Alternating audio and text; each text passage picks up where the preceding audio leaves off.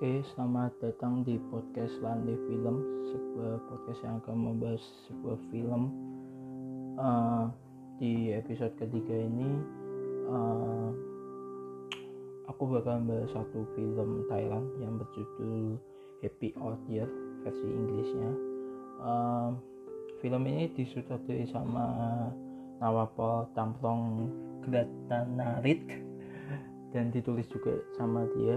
Uh, film ini sebenarnya udah aku tunggu sekitar awal tahun sih karena film ini kan rilisnya di Thailand pun di di akhir tahun ya di sekitar tanggal 26 Desember kalau aku lihat di IMDb.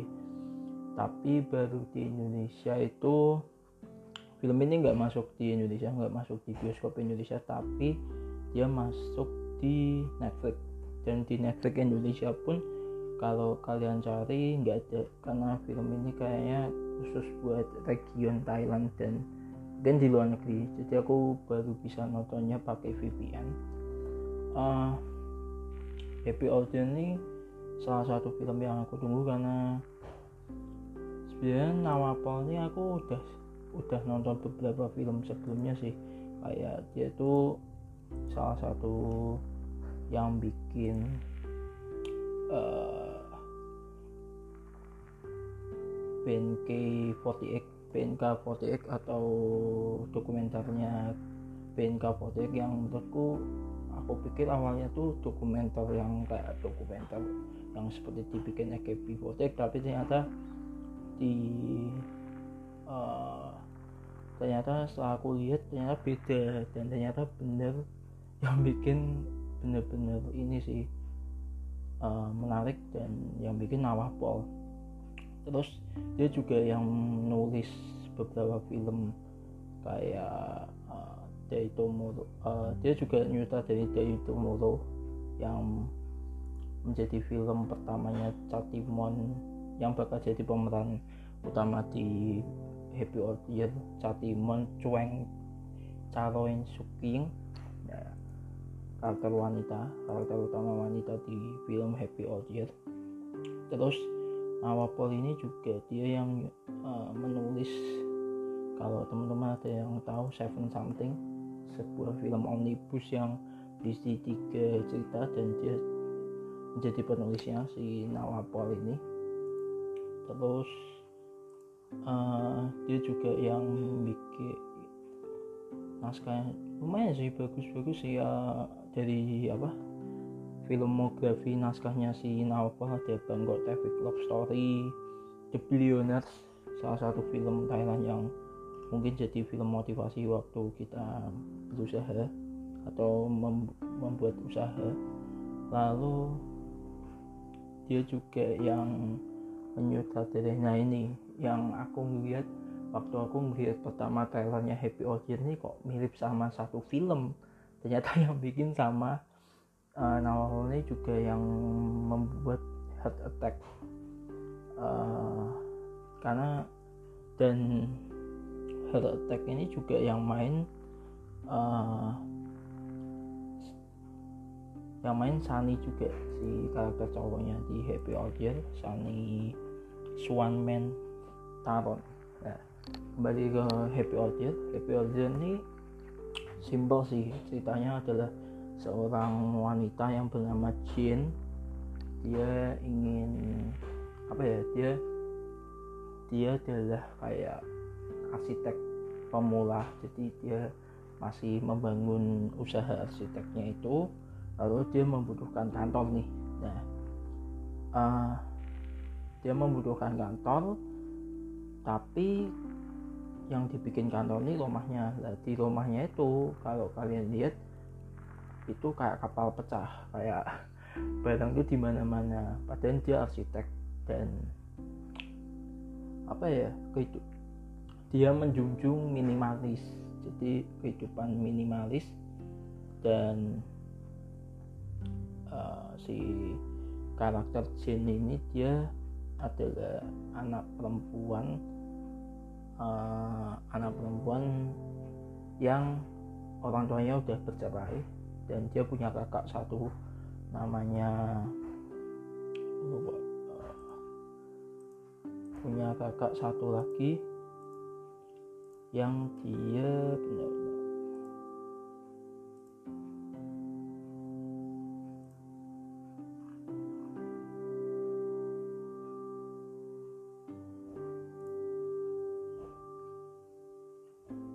J. Ya, kakaknya namanya J uh, jadi si dan dia punya ibu dia bersama, tinggalnya sama ibunya. Nah di awal film tuh bahwa aku karena pacing dari film ini agak lambat kayak persis kayak Heart Attack. Jadi aku sempat bosen tuh sempat ngantuk juga karena dari segi pewarnaan yang abu-abu lebih ke abu-abu yang uh, bikin orang jadi ya uh, bosen. Um, mungkin buat orang yang suka nonton film yang bergelap hmm, cahaya dan lain itu mungkin agak bosen nonton film ini di awal ya di awal. Ya hmm, pacingnya yang lambat tapi menurutku itu pendekatan yang diambil dari Happy Order jadi Happy Order ini menurutku kenapa film ini apa ya film ini adalah film-film yang tipe kayak film-film Oscar kayak film-film uh, festival lah. Tapi dia masih tetap ada sisi komersilnya karena melibatkan si salah satu aktornya si si Sani ini yang bakal jadi Aim mantannya si Jin. Ya kembali ke cerita bahwa si Jin ini pengen merenovasi rumahnya. Lalu dia mulai nih uh, membuang membuang membuang membuang barang-barang dan di film ini menarik sih kayak memberikan tutorial bagaimana kita uh, untuk move on gitu. Jadi film ini sebenarnya simple uh, cukup berat sih ngomonginnya adalah tentang move on. Gak cuma ngomongin tentang move on tentang percintaan tapi move on terhadap suatu kenangan suatu hubungan suatu uh, macam-macam. Move onnya nggak cuma masalah percintaan. Nah di film ini juga menurutku uh, setelah aku lihat juga ini sih menarik juga sih karena dia memberikan tutorial itu. Terus uh, kembali ke cerita juga uh, si Jane akhirnya bermasalah. Karena dia awalnya mau membuang tapi komedi yang dipakai bagus sih kayak adegan waktu dia mau buang dan dia bilang sama kakaknya ya gak usah pakai perasaan. Tinggal buang buang buang buang terus tiba-tiba dibalikin lagi terus karena film ini di menurutku relate juga sih karena kakaknya komedi-komedi yang dibawa itu komedi yang relate sama aku karena waktu itu kakaknya ngomong oh kamu kayak Thanos ya hilangin Infinity Gauntlet ketika si Jinnya balikin uh, barang-barang yang udah sebenarnya udah dijual sama dia tapi dibalikin lagi karena Jin pengen balikin ke orang-orangnya. Balikin terus dia balikin ke orang-orang dan tibalah ke satu barang yang isinya foto-foto foto kamera foto gitu. Dan ini barang mantannya si Jin si Aim dari situ kita baru mulai tergugah tuh. Mulai yang awalnya bosan nonton jadi menarik nih. Karena jalan cerita menjadi bahwa apa sih yang terjadi antara Jin sama Aim? Kenapa bisa uh, berakhir kayaknya dan akhirnya di situ diceritain karena si Jin yang habis kuliah dari Swedia dia merasa bahwa ya hubungan LDR ya dan juga uh, Jin yang menghilang. Begitu saja. Dan waktu Jin ini mau ngebalikin aja menar menarik sih. Dia sebenarnya kan tinggal ngebalikin tapi dia ngebalikinnya lewat kurir. Kurirnya sampai bilang ini deket tuh sampai sini. Udah kirim aja. Ini deket tuh. Udah kirim aja. Dikirim tapi ditolak sama singkat cerita ditolak dan akhirnya itu akhirnya si Jin memberanikan diri untuk ngasih. Barang itu dan akhirnya mulai ada percakapan dan akhirnya timbullah hal-hal kemudian.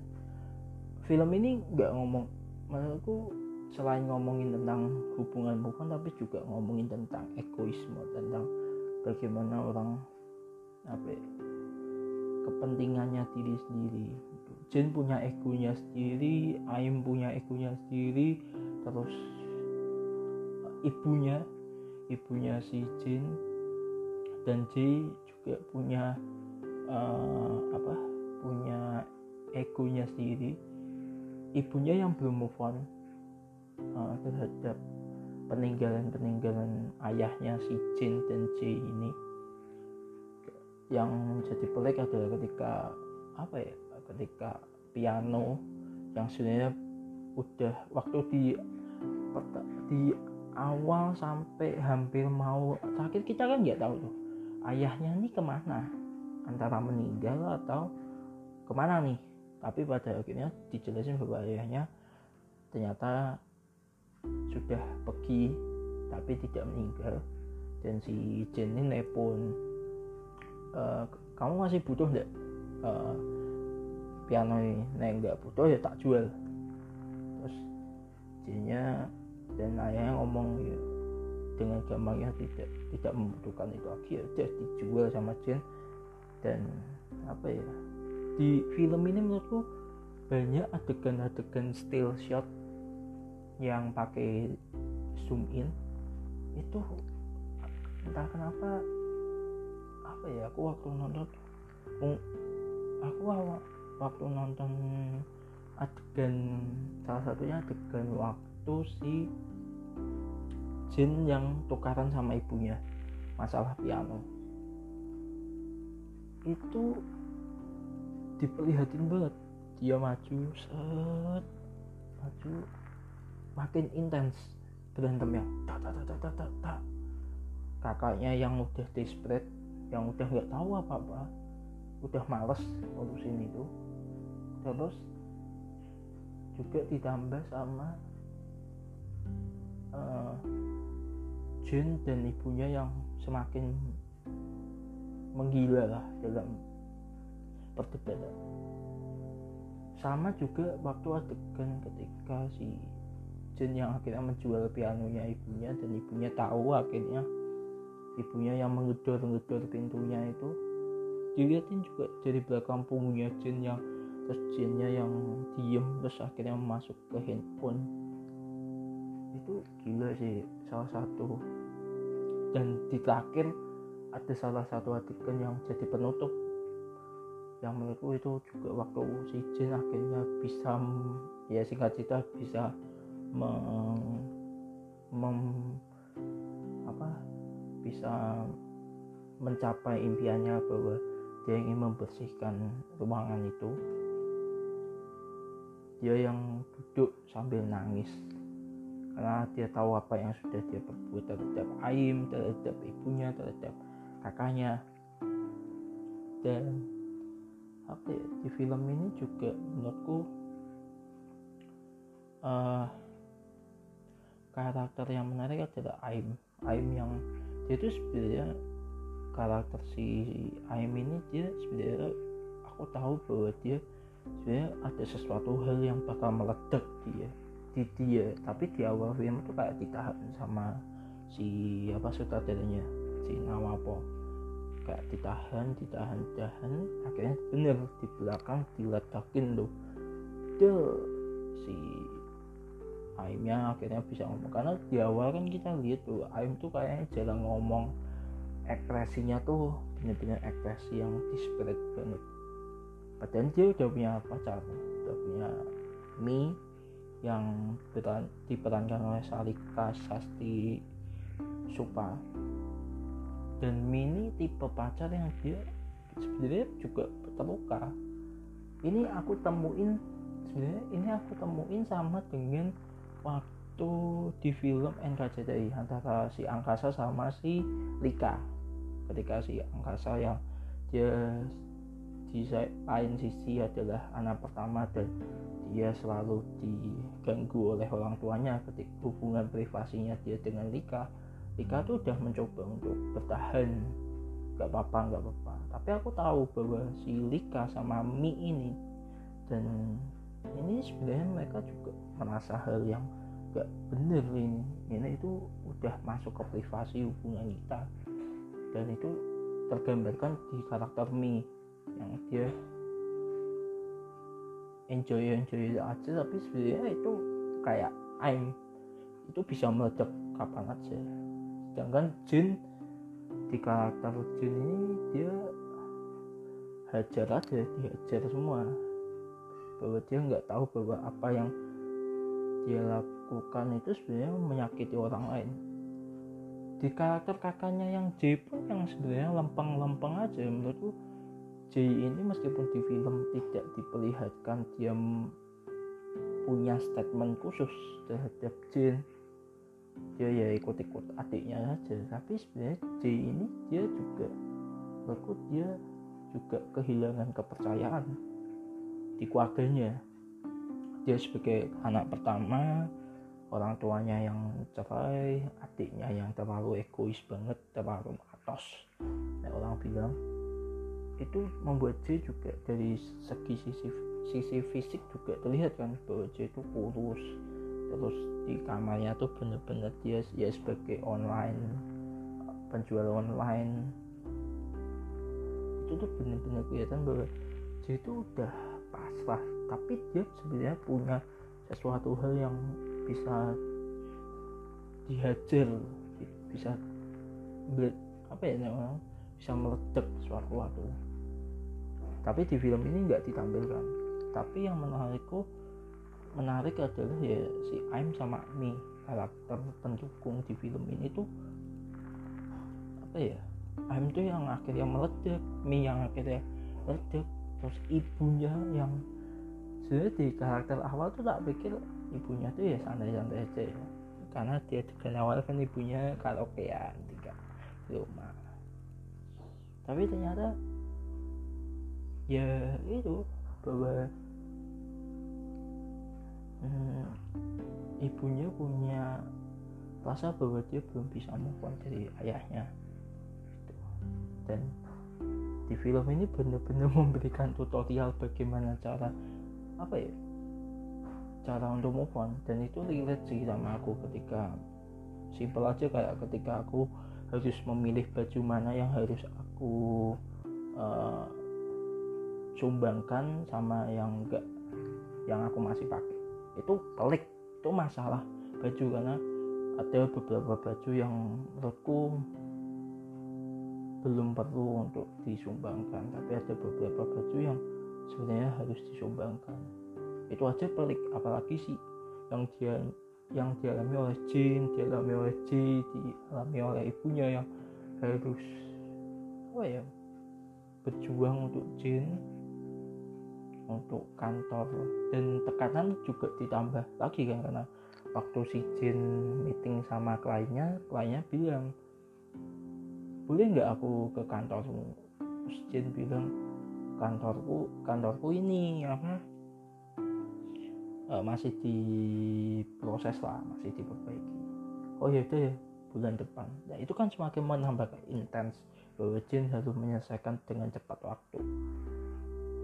Ada alasan nih kenapa Jin harus segera melakukan itu. Tapi di fil film ini benar-benar memak apa ya? Kenangan itu ada sebagai sesuatu hal yang sebenarnya kenangan yang pahit ya. Karena di filmnya benar-benar ngomong kenangan pahit itu benar-benar digambarkan secara visual itu benar-benar menarik. Itu dengan gambar yang hanya abu-abu itu sedikit apa uh, dari sisi warna agak digelapin sedikit dibikin abu-abu sedikit. Itu membuat film ini tuh jadi salah satu film yang menurutku adalah salah satu film yang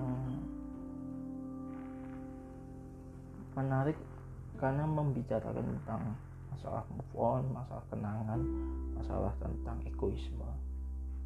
Dan sebenarnya kalau heart attack kan ngomongin bahwa tentang apa ya hubungan egoisme terhadap tubuh sebagai freelancer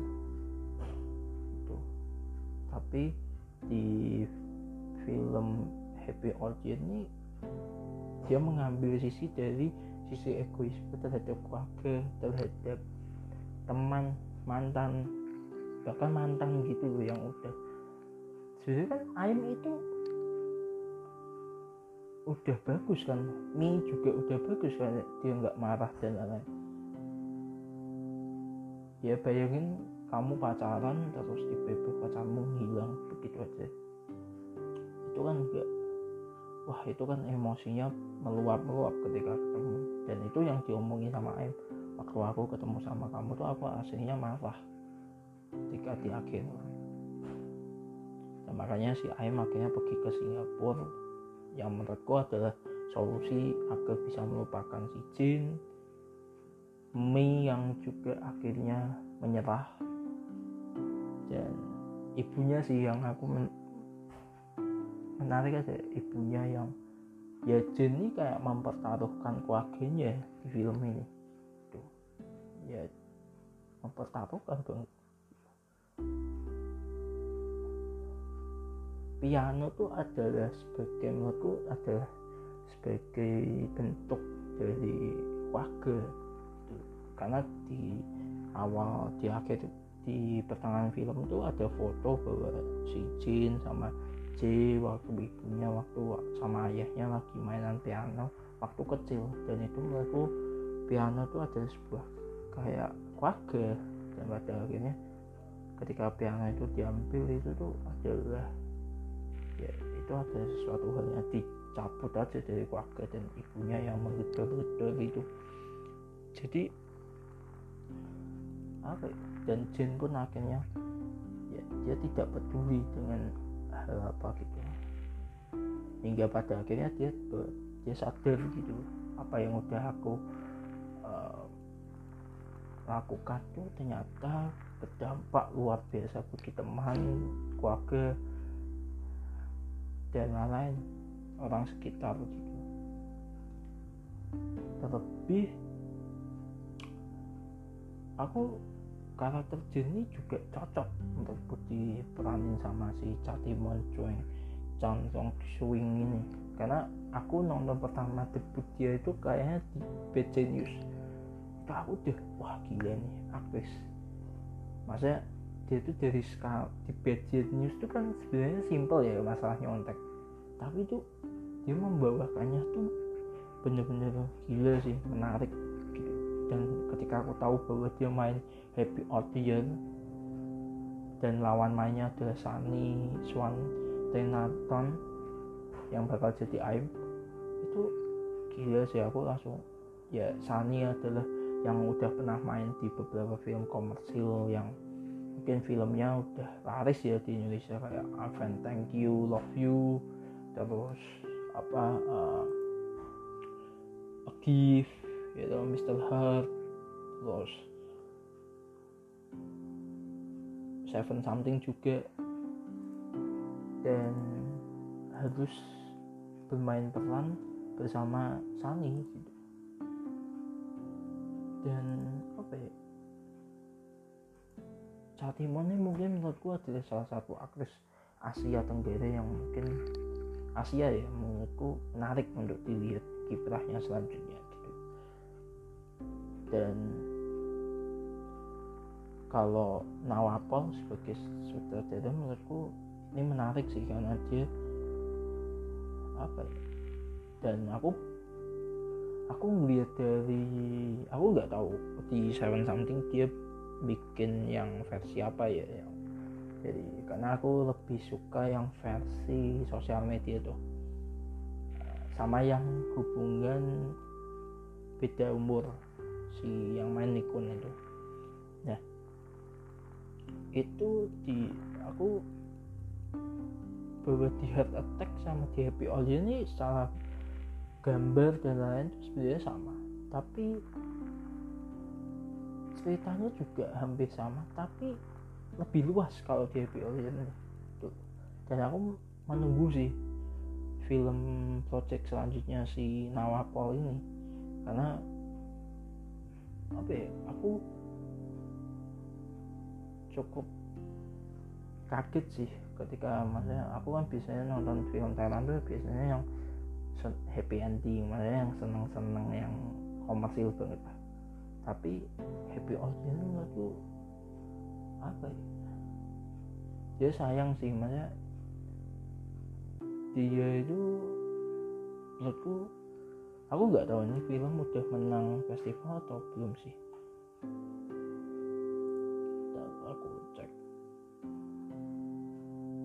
dia oh memang. Ya. Nggak berarti antara belum pernah diikutin festival atau memang nggak ikut? Ya itu. Nah tapi di happy audience ini menurutku adalah apa ya film yang menarik sih. Karena ya itu kembali mengom kita tuh seakan dan ini dirilisnya kan di akhir tahun ya. Itu tuh kayak ya kayak sarkasme terhadap Happy New Year. Bahwa selama setahun ke setahun yang lalu kita tuh kayak di disuruh untuk merefleksikan apa yang kita hadapi tahun ini gitu. Dan menunggu untuk tahun ke depan. Dan apa ya adegan terakhir ketika si karakter Jin ini di hotel dan dia melihat pergantian tahun dan dia juga bilang dan aku senang sih ketika adegan terakhir ketika dia pengen dia bakal pergi dan dia bilang sama kakaknya. Pokoknya barang yang udah aku uh, kasih ya apa yang udah aku pertahanin tak masukin koper. Di luar itu dibuang. Lah itu kembali ngomongin bahwa ya kalau kamu nggak mau punya interest kalau kita ingin membuang sesuatu hal itu nggak boleh punya interest sama itu. Harus dilakukan oleh orang lain gitu. Karena kalau kita yang melakukan ya bakal lama gitu. Ya kayak ketika jin yang harusnya buang langsung ya kan dan melupakan masa lalunya ternyata dia akhirnya mengembalikan itu dan membuat masalah bagi hubungan Aim dan Mi.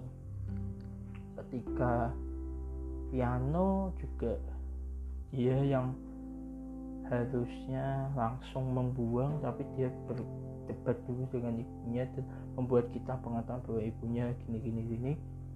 Itu juga membuat beban bagi si Jane gitu. Apalagi proyeknya juga udah mendekati deadline. Dan akhirnya pada akhirnya kan di adegan terakhir tuh menarik sih. Dan aku sempat ya menitikan air mata lah ketika adegan itu ketika adegan zoom in melihat si karakter Jin ini menangis. Karena dia merasa ya kayak dia gagal dia oke okay, secara kantor dia berhasil untuk membersihkan semuanya. Tapi ya masa lalunya juga dibersihin. Tapi itu menimbulkan luka baru luka baru luka baru dan sebenarnya film ini benar-benar menonjolkan tentang keegoisme orang. Tentang keego ego orang yang luar biasa uh, itu sih yang aku bisa cerita nanti aku bisa sharing lah tentang film Happy Audience hmm. ini mungkin jadi salah satu film favoritku. Karena aku nontonnya di 2020 jadi aku nonton jadi ya ini salah satu film yang favorit di tahun ini sih. Happy Audience dan harusnya nih film menang festival sih.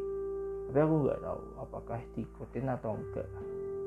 Dan aku ngeliat di MTV pun ratingnya sekitar 7,5 yang menurutku nggak begitu apa ya jelek-jelek banget lah. Lumayan maksudnya. Dan apa ya karena Thailand sama Indonesia tuh menurutku karena film ini relate sih menurutku sama keadaanku di Indonesia maksudnya. Karena Thailand juga sebagai negara juga ya hampir sama kayak Indonesia. Terus topik bahasan yang dilakukan dan setting waktu yang di film ini tuh ya setting waktu akhir tahun. Ketika ya ketika bahas Thanos ketika bahas Avengers itu tuh menarik sih. Karena apa ya kayak kita tuh biasa masuk di film itu kayak kita jadi temennya Jin gitu kayak Ting gitu kayak temennya si Jin ini si Pink jadi menarik sih film ini. Dan aku menunggu sih karya selanjutnya Nawapo dan kiprah aktingnya si uh, Chatimon.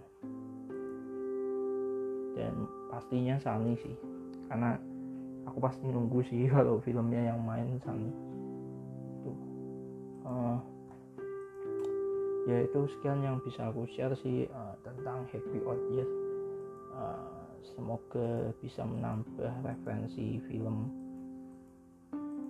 buat kalian dan itu aja sih. Uh, ya terima kasih udah dengerin podcast Lani Films. Hmm, sekian terima kasih